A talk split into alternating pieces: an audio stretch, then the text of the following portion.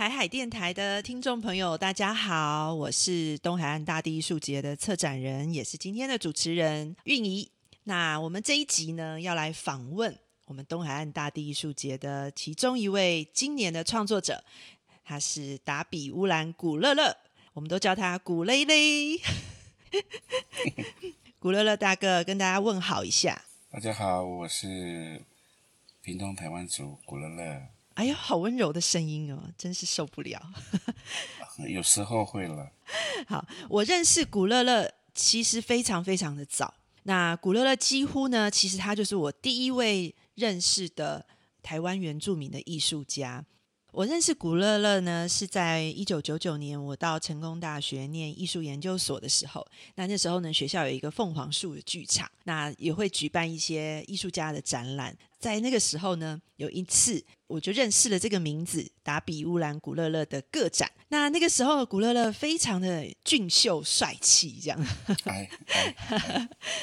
哦，留着一把长发哦，是个飘逸的美男子哦。那他的那时候的作品，古乐那时候的作品是以金属的呃复合媒材来做创作，那也是我第一次看到哦。台湾原住民当代艺术家的作品，因为过去我对原住民创作都大概不是停留在呃传统的雕塑啦，然后工艺的织绣啦这些，但是那是我第一次看到，就是说用金属然后复合媒材去做创作。那我想要问的是，哎，古乐那时候呃，你其实是刚结束军人的生活，对不对？然后回到部落开始做创作，对吗？还还没有，应该还还没有两年。还没有两年哦。对对对，还没两年。啊，可是军人到艺术家，这是一个很跳跃的过程呢。这个转折点是什么哈？嗯，我也不知道。我对我来讲，好像是没有多大的转折了，因为过去还没有正式呃开始创作之前，就就自己就喜欢画画，会啊，从小你就很爱画画。对对对，会会去看看一些呃。那时候不知道外面有什么展览、展览之类的，但是我就喜欢看一些艺术杂志啊，对对对对，画册啊，对一些人家在外面做的公共艺术啊，哦，公共艺术，嗯，所以他像那个像进驻展览空间的那种，可能没有没有什么概念，嗯嗯。可是军人的这个身份哈，是因为其实，在部落里面的的长辈都会告诉男生说：“哎，长大可能公务员，要不然就是军人、警察是最好的职业，对不对？”对，在那个时期哦，那个年代哦，应该那个爸爸妈妈的。想法应该就是这样子。嗯嗯，然后你那时候还蛮乖的，你就去当军人这样。嗯，也不是了，可能是家庭的关系，因为家嗯家里比较清寒一点点，家境清寒。对对对对对对。要照顾弟妹，所以。我最小，我最小，真的，对我最小。嗯嗯，所以你当军人也有十年呢。呃，十年半。哦嗯嗯，那后来后来退伍了以后就直接。就从事创作吗？呃，说实在，刚退伍的时候也是要退伍之前呢，会有一些呃彷徨，然后会去思考将来自己要做什么。但是我最有兴趣的就是音乐嘛，就是不是音乐就是走走世界创作这样。嗯嗯嗯。嗯，但是呃，在在音乐来讲，对我那个时候如果着手来讲会比较困难一点点，因为。比如说音乐比比我们做视觉、做艺术的还还孤独。如果那个时候找不到那个，在那个时候的环境，嗯，没有没有那个就是可以一起一起走的朋友，对对不对？会太孤单。再加上原住民的音乐，在那个时候，其实，在台湾整个社会会是被应该是被压抑的啦。嗯，即使很多很多歌手。他是有原住民的身份，他也不会不会告诉大家这样子。对，在那个时候会比较呃，怎么讲？就是应该是时代趋势了，就是。可是其实如果哈，你再慢几年，那个动力火车就没市场了，其实就是你了。那呃，那个应该要怪阿飞啦，因为他就单飞，我们联络不上哦。对，我们是我们是同学。哦，就是你曾经也曾经也有过那个音乐的梦想，对对对对。好，各位听众，其实真的古乐乐，呃，我认识古乐乐，就是一九九九年的时候，我看到他说，他真的是一个非常帅的美男子，他真的很有才，很有条件可以走这条路。但是还好他没有，因为他后来呢，他就走了视觉艺术创作，然后是从呃木雕开始吗？还是呃，基本上在那个时期哦，就是应该是。手没彩就开始在玩了，那比较得意走手的时候，我就先用宝丽龙跟美工刀哦。哦对对，那个比较对比较美工的，比较美工劳作的东西，比较容易得手。然后慢慢慢认识环境，知道一些呃雕刻刀要去哪里买啦，然后开始认识木头上面那那些木头是比较好啦，这样。嗯，对，嗯嗯，对。嗯，那这条路上有没有就是一开始有没有受过其他的创作者的启蒙或者是指导这样子？嗯，我自己有走有走访一些老前辈的工作室啊，嗯嗯嗯嗯，对，但就去拜访他们请意这样。对对，但是在那个时候，大家大还就是可能不欢迎你啦，或者什么之类的啦。哦，会这样。对对对对对。啊，有一次就。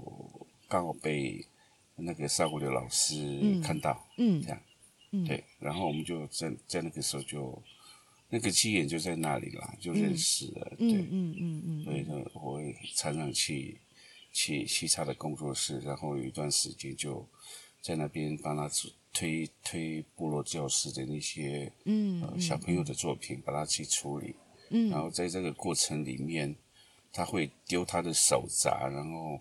会跟我聊聊一些，对，慢慢慢慢才，慢慢才知道在一些概念呐，一些创作的概念呐，嗯，就就从这里来的，嗯，慢慢认识是什么叫呃真正的创作，嗯嗯嗯，哎，那你自己对于就是说，因为你现在也是就是原住民当代艺术里面一个很重要的创作者，那你是从什么时候开始就是意识到说？就是自己的这个原住民的身份，或者说这个文化的这个重要性，对于你创作的里面的这个重要性。呃，就好比你呃，我们第一次碰面的在那个凤凰剧剧场那个那那个展览，其实我想说的话很多，但是我说不出来，因为那个主题，我那个主那个主题其实蛮明显的，时代与雕塑。嗯，那那个时代是，其实我在讲我呃，我们自己原住民艺术。艺术创作里面的那个，在那个时候的怎么讲？嗯，我我很关心发展提升这个部分，对，所以在那个时候我就已经有那个意识在了啦。但是即使那些作品跟想法不成熟，但是我觉得那个是我呃蛮有勇气的去把这样的东西跨出去，就是把它呈现出来。嗯嗯。对，应该是那个时候我就就已经有，呃，那种意识形态在了。嗯嗯嗯嗯嗯嗯。可是因为我知道说哈，你其实从回到部落开始，就是退伍，然后开始做创作，然后就回到部落生活。那其实一直到现在，你都没有离开，就是嗯自己的部落，对不对？嗯嗯，对。所以其实这个会变成也是你的，就是创作里面很重要的养分，对不对？我我出生的年代，我在这个部落环境的年代，其实，嗯，呃，是一个很大的断层。嗯，对。如果说在我的部落来讲，那个雕刻师的部分，应该那个断层是在，我看看啊，嗯，看有没有一百年。哦，真的。对，才出现我。然后再再出现我这样的一个人，上一个雕刻师是一百年前，对对对对对对对，对。那在在上古的老师部落，还有在在那个泰武的嘉兴部落，这是一直有的，嗯嗯嗯，对，一直一一直有有传下来的，嗯嗯嗯，对。那在在那当然在在在我这里，我为什么说是一个断层？其实，嗯，我那个断层对民族文化的那个认知，我只剩下的是应该是母语。呃，母语我会讲，嗯，对，母语母语我会讲，还有一些跟爸爸妈妈出去呃去田里面工作的一些传统，或者是在嗯。在部落里面的自己所看到的一些部落传统事物，嗯，这样子，嗯嗯嗯嗯，然后慢慢自己再去去慢慢去吸收，比如说像我们的语言，嗯，我们的语言上是非常具有内涵，而且很很有。语言哲学的一个那个语汇。真的，真的，因为台湾族，我常常觉得哦，那跟各族群的艺术家接触的时候，就台湾族的人讲话起来就是特别的婉转，然后特是吗？对，就是很多隐喻，然后很诗性的一个语言，非常像诗一样这样子。所以你再回到部落创作，然后你的作品里面，一开始的时候是不是也是就会有一些？你觉得除了个人的创作之外，也有一些文化的讯息的传递的责任吗？你会觉得有这些东西在里面吗？嗯，我在想，在原住民的在那个时候哦，呃，身为一个原住民的艺术艺术工作者哈，难免会有这样的一个包袱跟使命啊。对对对对，它既是使命也是包袱。对对对对对，我们再怎么跳出那个框框，你常常要走回去那个原点，去回头看一下，然后去检视一下自己走过的路。因为呃，怎么讲，我就是在讲那个我说那个时代的断层那个部分哈。嗯嗯，会常我要常常回来复习复习功课，嗯嗯嗯，对我要常常去去去复习，要不然会很容易忘记。对，而且因为你知道，我个人觉得啦，就是我在我看古乐乐的作品的时候，我会觉得古乐乐很特别的是哈，古乐的作品里面，他其实跟其他一些留在自己部落的，比如说。屏东这边的这个排湾族或卢凯族系的这些创作者很不一样的是，古乐的作品里面的那种流线流畅度哦，就是那种，就是它除了山的那种稳重之外，你还会看到海的线条在里面。就是它还是会有一种盐巴味在里面，就是特别的一种一种海的海的流动感。那我知道，因为你你也非常的喜欢东海岸，很喜欢到东部来驻村，然后在东部这边也有很多的一起做创作的好朋友，然后相濡以沫的，或者是亦师亦友的这样的的创作者。那你觉得？东海岸给你，对于你来说，它是有具有什么样的意义在你的创作生命里面？嗯，从开始创作，开始开始做雕刻的时候，嗯，就是在创作这个部分还懵懵懂懂的时候，就是我就常常往东岸去看，嗯，因为那个时候我退伍，刚好碰到原住民第一次原住民的那个艺术家联展哦，那些前辈啊，嗯、像。打凤啦、写记啦，哈，嗯，在哪里？那个联展？那个在文化园区，哦，在我们原住民文化园区，嗯嗯，我就知道这些人。嗯，那那时候我就是那那一年我有，然后大概在八十六年吧，我就往东部去去看那个国际石雕艺术节。嗯，然后往返的时候就走三线，那时候就去拜访大凤。去，对对对对。那个时候还蛮密集的，就是那个要去认识这些人，就是跟这些人碰面的时候，那个那个机会都还还蛮密集的。嗯嗯嗯。对，那为什么那么喜欢东海岸，也很喜欢很喜欢屏东这里？我觉得这个这这片土地它是一个连接的。嗯。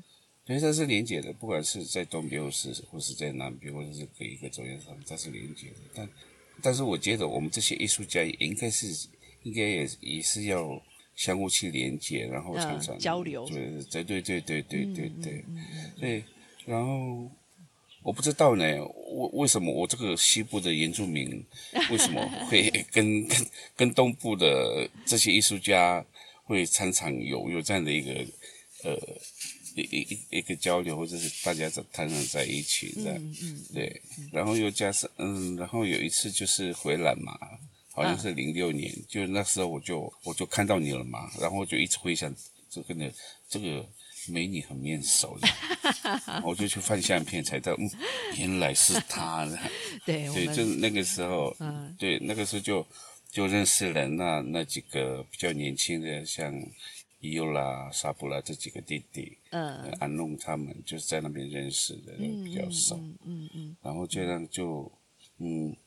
其实哈，我比较喜欢跟弟弟们在一起，你知道吗？啊，为什么？对对，我不知道呢。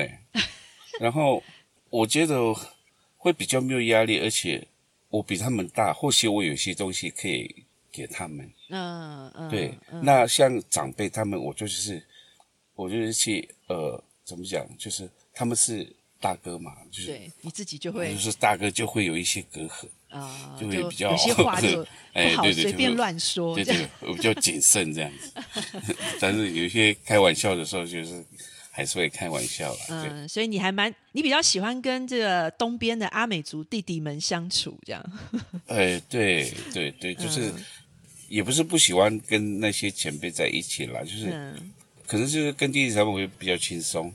对对对，对，就是那个那个那个那个心情会比较比较自在一点，像、嗯。像像跟跟那些呃老师前辈啊哥哥他们啊，会自己会比较有一点点舒服这样。嗯嗯嗯，但是他们很多东西可以挖的，对对对。对，他们很多东西可以挖出来。没错，没错，包含他们对于自己文化怎么样转化成呃当代艺术创作的这个、嗯嗯，这个转换的的技巧，还有他们怎么去看、怎么去想，嗯我觉得这个都很有很具启发性，对于后辈的创作者来讲。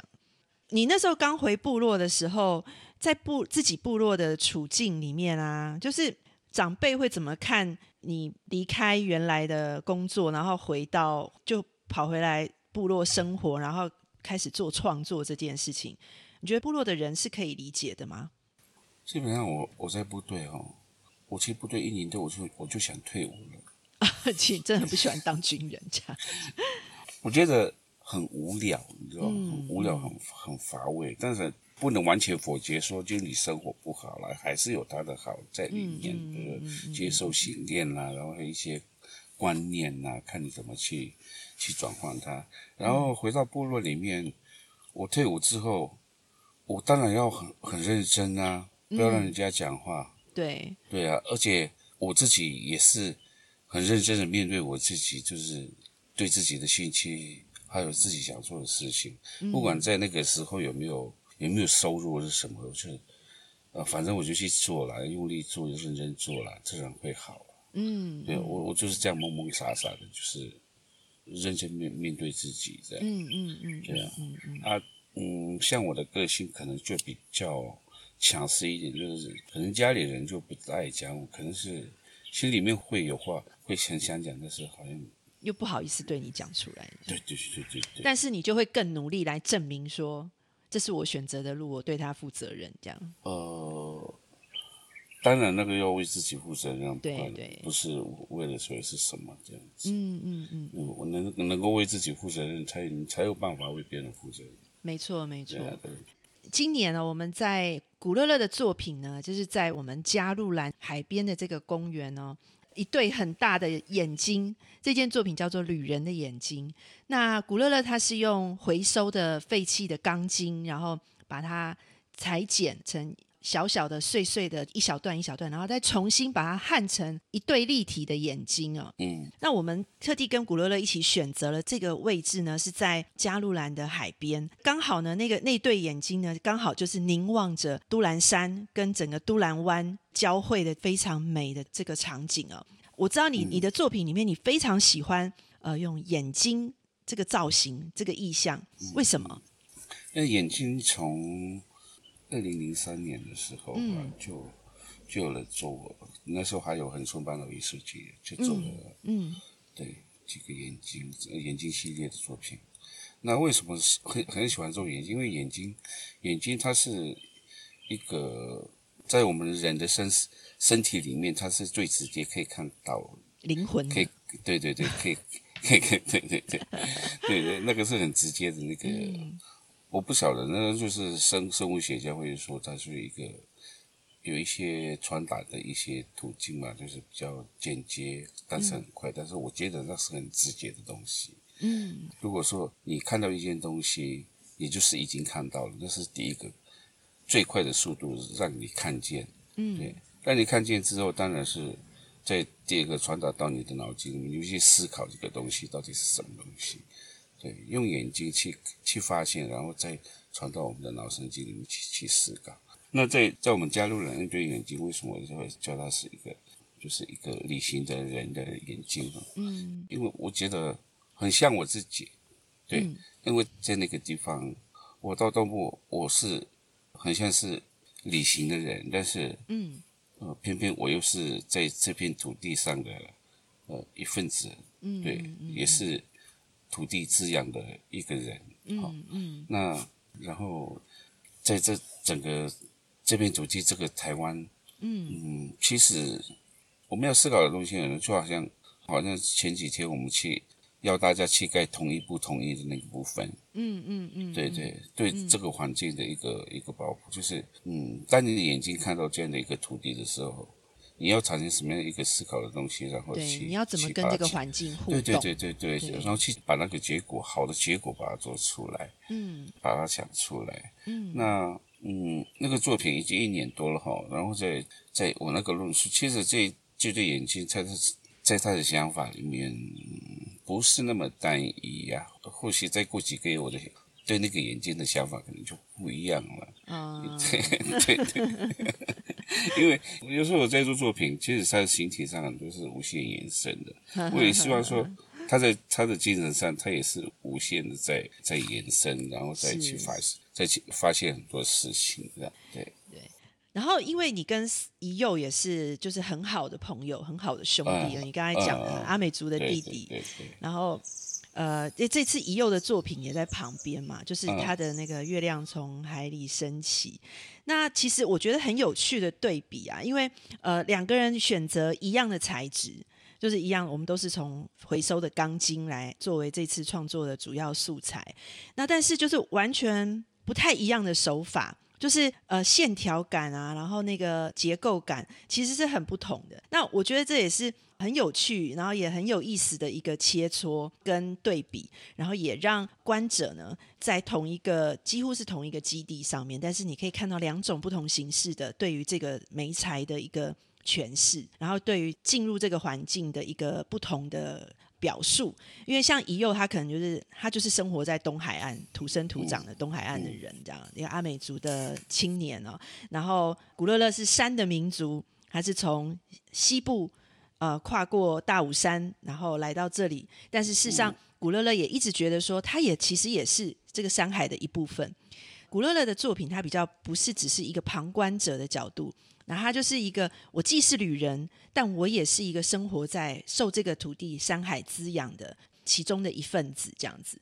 一佑呢，他就是从一个海洋民族，他怎么样去看这个海岸的四时变化，然后这个天象，然后他小的时候一直以为月亮从海里升起，应该他一定都是住在海里面，这种有点诙谐又有趣的这种语言哦，造型语言来表达。那我觉得这个是我们今年在加入兰的两件作品哦，给大家一个很记很有意思的一个对比，然后也是一个很美的对话。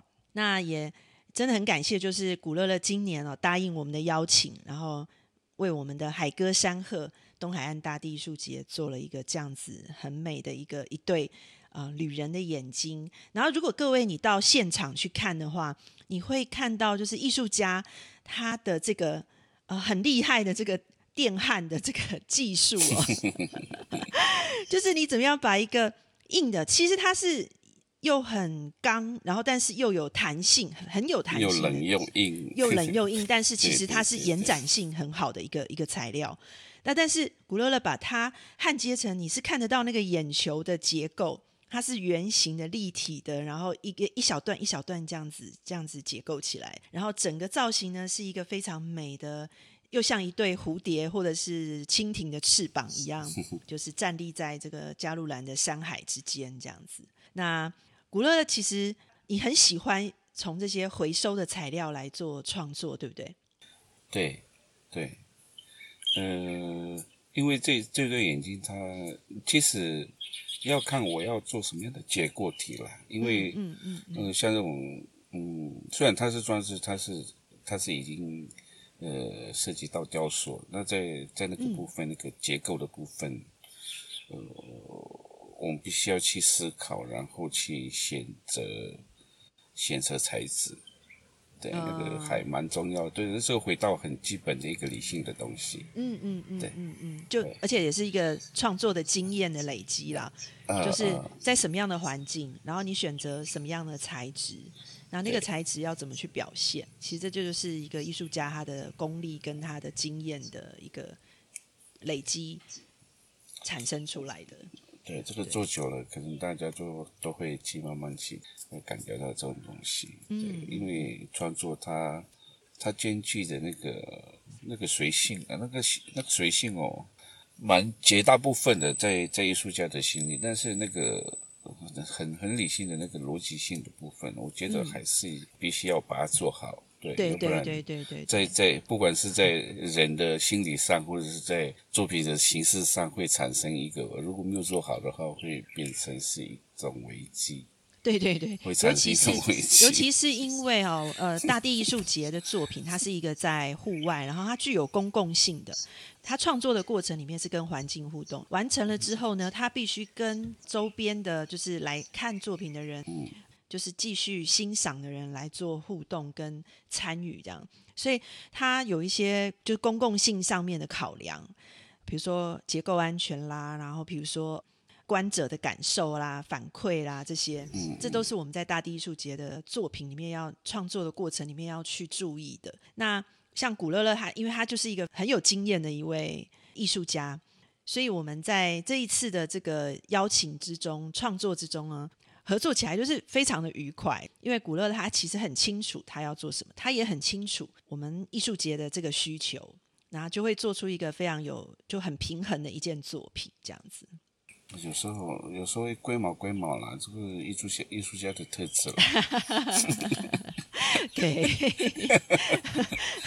还好还好，我们有多年的情谊哦，跟这个很深的认识，所以所以呢。你的龟毛我可以忍受，沟通 沟通，对对对对对好，那呃，我们今天很感谢古乐乐接受我们的访问，然后也希望啊，呃，这次的这个合作，然后这对旅人的眼睛，在古乐乐的创作生命里面，也是希望也是一个很重要的一个美的发表。